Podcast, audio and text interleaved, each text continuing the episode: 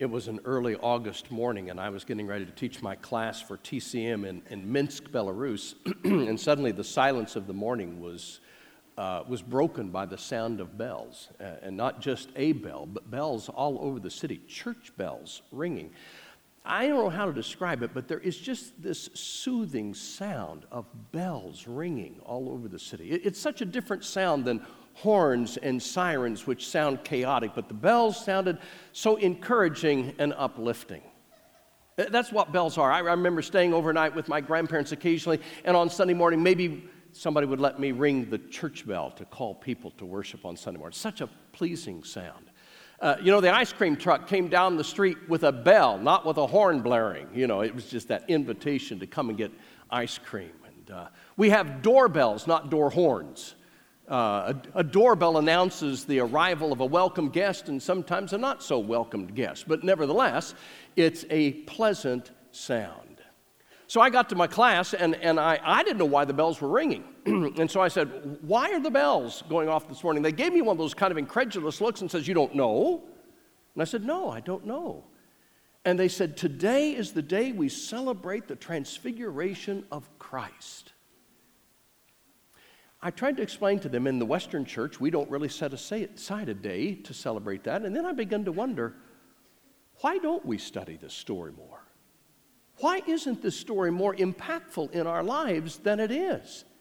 And that evening, I was asked to uh, speak uh, for the church service that was in commemoration of the Transfiguration. Now, folks, in the Eastern churches, whenever they have a worship service, they have three preachers speak, three sermons. I don't want to hear any grumbling anymore about listening to one. It was a marvelous time. And it reminded me of this unique event. And so every time August rolls around, I'm reminded of the Transfiguration of Christ. As a matter of fact, the Eastern churches will be celebrating that this week on Tuesday, August the 6th.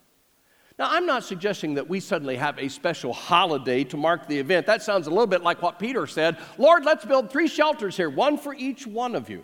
But I am suggesting that we take time to learn from this summit experience that which is so often overlooked in our study of the life of Christ. It really does deserve our attention. And the bells that rang on that morning in Minsk to announce it were most appropriate because they were bells that were ringing out encouragement and that's what this story is all about. It's all about encouragement. Now, we're not certain exactly what mountain summit this occurred on. A lot of scholars think it was uh, on Mount Hermon. Mount Hermon was the northernmost point of the promised land as spelled out in the book of Deuteronomy. And Mount Hermon in Hebrew, its name means consecrated or sacred. What, what an appropriate place for such an event to occur. May have been there, may not have been. It's not so much which mountain, but the fact that it happened on a mountaintop that is important. And so Jesus takes along with him three of his closest friends and disciples, this inner circle of the disciples, Peter, James, and John. Those three were the only three that had been with him inside the house when he raised the daughter of Jairus from the dead. Those three would be the only three that he would take with him into the inner part of the Garden of Gethsemane on the night before the cross and ask them to pray with him. Those three were the only ones that went up onto the mountaintop that night, not having any clue what they were about to experience. This is no small moment. The first three gospel accounts record it. The synoptics all tell us the story. Some have even suggested that the transfiguration is the most important event in the life of Christ between his birth and the week leading up to his death and resurrection. You see, Jesus was never closer to his divine nature in this life than when he was on that mountaintop, Mount Hermon. The hour is late, it's dark. Jesus is praying. The disciples, they're sleeping. I so appreciate the writers of the Gospels, including that detail. This old body is weak in some of the most magnificent spiritual moments. There's always this battle between the physical and the spiritual, isn't it? I don't know, sometimes a, a, sermon, a service is, is a battle for some of you. I, I, can see you fighting the sleep. Others of you just come in and, and you surrender the moment you hit the pew. Yeah, it, it, but there's always this battle between the physical weariness and the spiritual moment that is taking place. And suddenly, while they're asleep, everything changes. Jesus is transformed in the most indescribable way. His face and clothes are whiter than white. His face radiates. It doesn't reflect, it radiates light. It's like a blade of lightning has sliced through the sky and frozen in time. It's like thousands of camera flashes going off continuously in the dark of night. The brightness was overwhelming. And not only does his face shine, but it looked like his clothes were radiating. Now, they weren't. It was his nature, his glory that even made the clothes appear to be radiating light. It was him that was radiating the light that passed right through the clothes. What's going on, you say? It is if his divine nature for these few moments has eclipsed his humanity, and the disciples get a glimpse of who he really is. Now, this should not have surprised them. In John chapter 8, this is what we read. When Jesus spoke again to the people, he said, I am the light of the world. Whoever follows me will never walk in darkness, but will have the light of life. In chapter 9, he says the same thing again. He'd been saying over and over again, I am the light of the world. But now they saw it differently. I mean, now they had witnessed it. John writes in his letter to the church, 1 John chapter 1, verse 5, he said, This is the message we have heard from him and declare to you, God is light. Not God is like light or God is a reflection of light. No, God is light. In him there is no darkness at all. When the Israelites who had been freed from their Egyptian captivity came up out of land and they built this portable worship tent called the tabernacle, on the day that the first worship service was held, God's glory, His light came down and filled the place and it was overwhelming to the people. When Moses spent 40 days on the mountaintop receiving the Ten Commandments and the law, he came down and his face glowed because he'd been in the presence of the light and it reflected from him until it slowly faded away. But on this night, this is no reflection of the glory of God. This is the glory of God because Jesus is none other than God in the flesh. I think this night profoundly impacted John, who opens up his gospel with these words in the beginning was the Word, and the Word was with God, and the Word was God. And then listen to in verse 14 it says, The Word became flesh and made his dwelling among us, and we have seen his glory. The glory of the one and only who came from the Father, full of grace and truth. John's thinking of that night. We saw it. He's not just a representative of God. He's not just a priest of God. He's not just a prophet of God. He is God, I saw the light. John had been an eyewitness. Paul was also an eyewitness. Paul was on his way to Damascus to persecute Christians when a blinding light struck him blind, and it was Jesus. Peter never forgot this experience. As Peter wound down his life writing to the church in his last letter, Peter writes these words we have not followed cleverly invented stories when we told you about the power and the coming of our Lord Jesus Christ, but we were eyewitnesses of his majesty. For he received honor and glory from God the Father when the voice came to him from the majestic glory, saying, This is my Son whom I love, with him I am well pleased. We ourselves heard this voice that came from heaven when we were with him on the sacred mountain. Peter never forgot these moments. The Transfiguration reminds us there is no one in all of history, in all of the universe, like Jesus Christ. He really is the one and only. And I want to know is he the one and only spiritual leader in your life and heart this morning? I believe when we understand that Jesus is the light of the world, it changes us too. You, you, see, this, this walk with Jesus Christ ought to shape our everyday life. It, it's, it's not about, folks, what you do inside these walls. It's not about what you do just when you pray. This is who we are. We are in the light. When, when John wrote in his letter that God is light, the very next verse, now listen to this, goes like this If we claim to have fellowship with him, yet walk in darkness, we lie and do not live by the truth. But if we walk in the light as He is in the light, we have fellowship with one another, and the blood of Jesus Christ, His Son, purifies us from all sin. You're not in darkness. Don't act and live like you are. You walk with the light of the world. How would you act differently this morning if everything you said, did, and thought was exposed to everybody around you? What if your spouse knew what you were thinking? Would it change the way you think? What if your boss knew how you wasted time on the job? Would it, would it change how you work? What if your closest friends knew your innermost secrets, the ones that you try to keep hidden that you don't want anybody to know? Would it change how you live? Do you not realize this morning, folks, that the God of the universe, the God that spoke us into existence, the God who is the light of the world, hears what you say, sees what you do, knows what you think every moment of the day. Shouldn't that change how we live? We're not in darkness, we're in His light. And if the overwhelming light wasn't enough, when Peter, James, and John woke up, there stood Moses and Elijah, two of the most significant men from the Old Testament. They almost missed it because they were asleep, which is a good reminder. It's risky to sleep in church. You might miss something important in your life. Now, I think it's kind of difficult for us to relate to this very moment, but just pretend for a second what would happen this morning to your somewhat ah, easy, restful moment if George Washington and Abraham Lincoln suddenly stood here on either side of me. You think you might be a little bit more energized?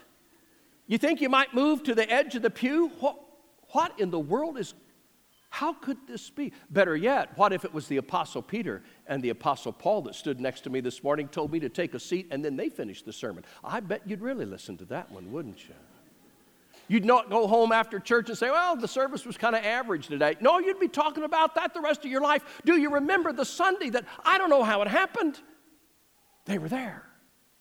So Peter, James, and John are looking on in utter amazement. And why these two? Why Moses and Elijah? Well, there's probably several reasons. Uh, one of them is that Moses represented the law, Elijah represented the prophets, the two ways that God communicated truth to his people before Jesus came. Both had experienced a similar moment on the summit of Mount Sinai. Both had been exposed to the glory of God and glimpsed the, his, his radiance. Both had experienced great mountaintop victories the law on the mountaintop and the battle with the prophets of Baal on top of Mount Carmel for Elijah. Both had built worship altars to God using 12 stones for the 12 tribes. Both had escaped from wicked kings. Both had experienced discouragement in their ministries, and both had experienced unique deaths. Moses died on the mountaintop and God buried him. Elijah went home to heaven in a fiery chariot. Now, think about that. These two understood what Jesus was going through perhaps better than anybody else. And, and can I add a side note? This is a rabbit trail. Let me go down a rabbit trail for just a second.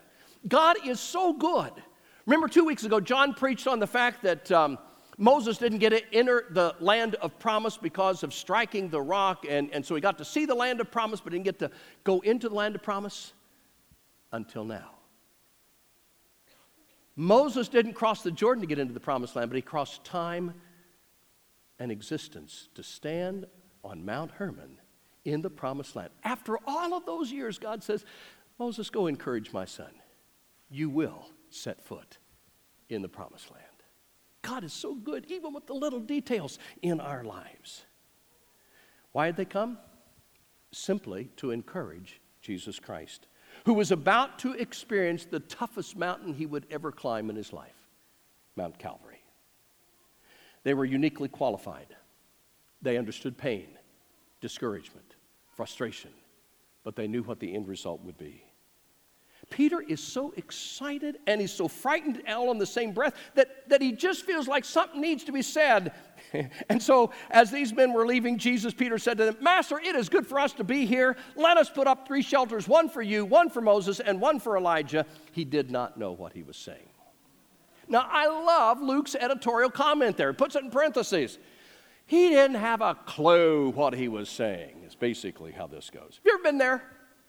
You're in a setting and it, seems like there's a, there's a gap in the conversation. You feel like something needs to be said, so you open your mouth before you engage your brain and you say something that you wished you hadn't said because you just thought, somebody's got to say something. I've been there. I've done that. You can't use your mouth as much as I do in ministry and not be there on a number of occasions. I think I still hold the award at St. Louis Christian College for the dumbest question ever asked in psychology class. I've not been informed that the award has been given to anybody else since then. We were in a, in a discussion that day on twins. I don't remember what I was really asking, but before I thought, the question came out like this Are identical twins of the same sex?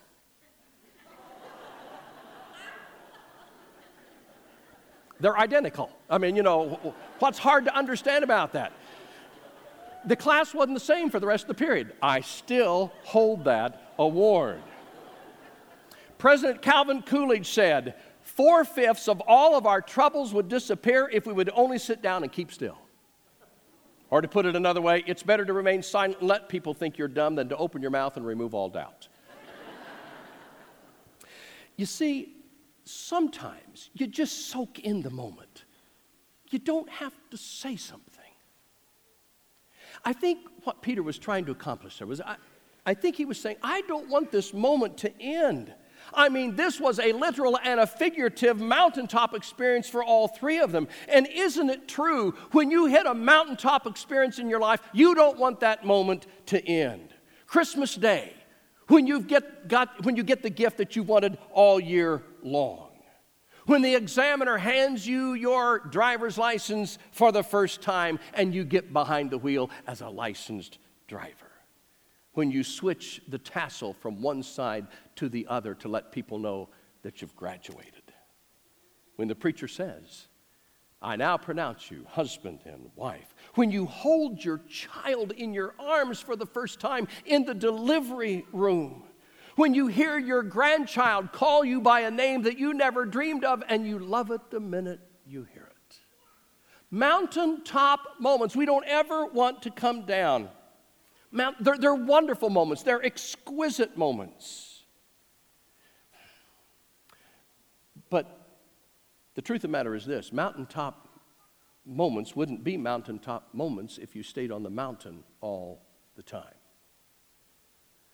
What makes them mountaintop moments is that they are interspersed throughout our life as flashes and glimpses and moments of encouragement. You see, real life is not lived on the mountaintops, it's lived at the foot of the mountains and in the valleys. I'm not even sure we were made for the mountaintops or for the sunrises or the sunsets. Those are the inspirational moments, the encouraging times that come along like rainbows after the storm. God created us to live out and survive the tough times and the difficult moments in the valley. That's where the victory victories lie. Anyone can look good standing on a summit. It's how you look when you're facing the moments of your life that are tough in the valleys that your faith grows most and you are most inspirational to others. Could it be that the message of Moses and Elijah to Jesus that day was simply this the greatest glory comes through the suffering, not instead of it? And may I suggest to you that it is in the toughest times of your life and the most difficult moments that you face that the glory of God comes through brightest. The true test of our Christian character is being able to descend from the mountaintop with as much joy as when we journeyed up. And then, when it, when it seemed like nothing else could happen, the moment is eclipsed by the very voice of God. While Peter was still speaking, a bright cloud enveloped them, and a voice from the cloud said, This is my Son, whom I love. With him I am well pleased. Listen to him. And when the disciples heard this, they fell down on the ground, terrified. But Jesus came and touched them. Get up, he said. Don't be afraid. And when they looked up, they saw no one except Jesus. And as they were coming down the mountain, Jesus said, Don't tell anyone what you have seen until the Son of Man has been raised from the dead. You see, some things need to fit in a right order. This moment would not make sense until everything had come to pass. The very voice of God. It's like God puts bookends on the life of his son Jesus. At his baptism in the valley, he said, This is my son with whom I'm well pleased. At the end, on the mountaintop, He said, This is my son with whom I'm well pleased. Listen to him. You see, this was about encouraging Jesus. And you say, well, okay, if it was about encouraging Jesus, then what can I learn from this? Ah, there's some great lessons to learn. Let me give you just three quickly. Don't go through this life alone. Don't go through this life alone. Jesus had his quiet times, as we all need to have our quiet times, but he surrounded himself with disciples into whom he could pour his life and from whom he could derive his friendship and encouragement in the tough moments of his life.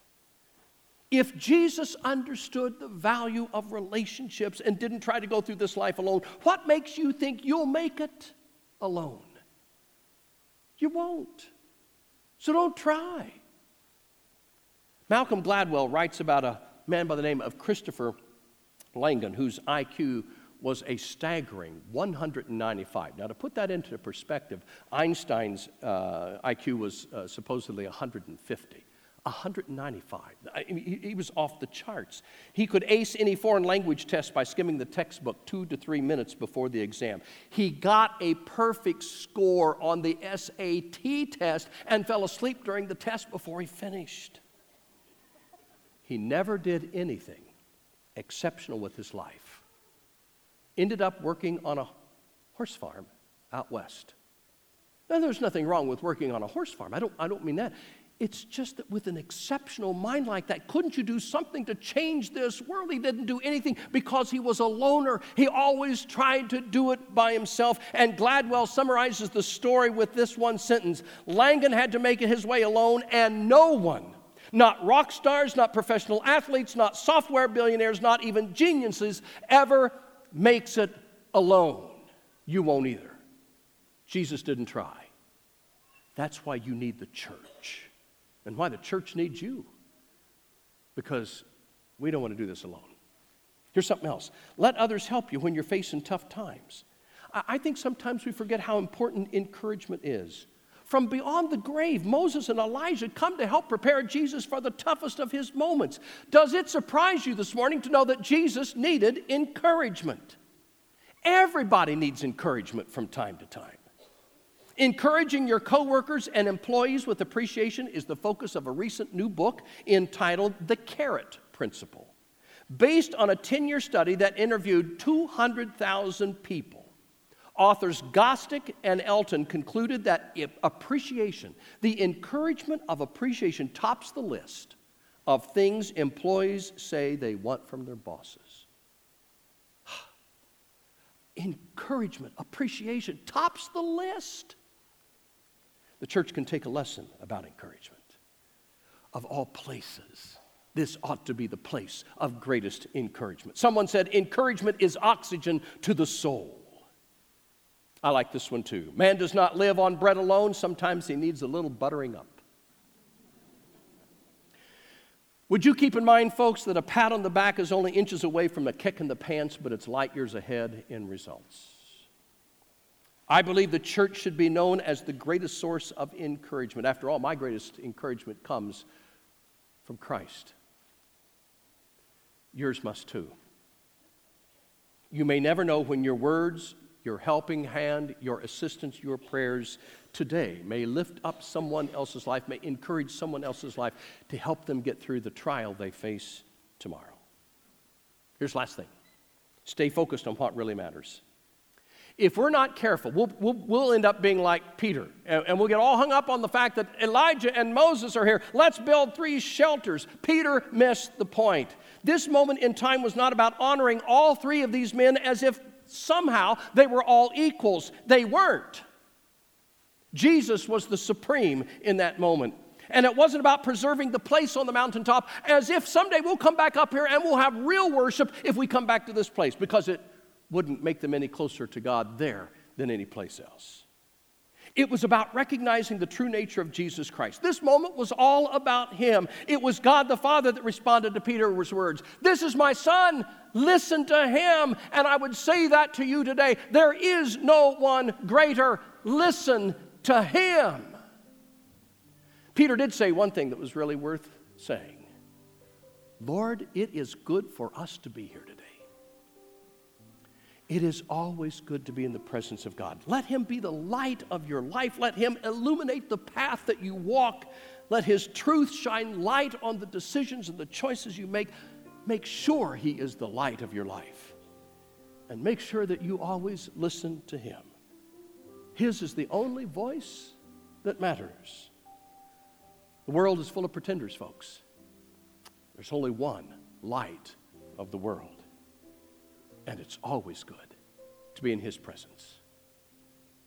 You'll now never be transfigured in this life like Jesus, but we can be transformed by Jesus.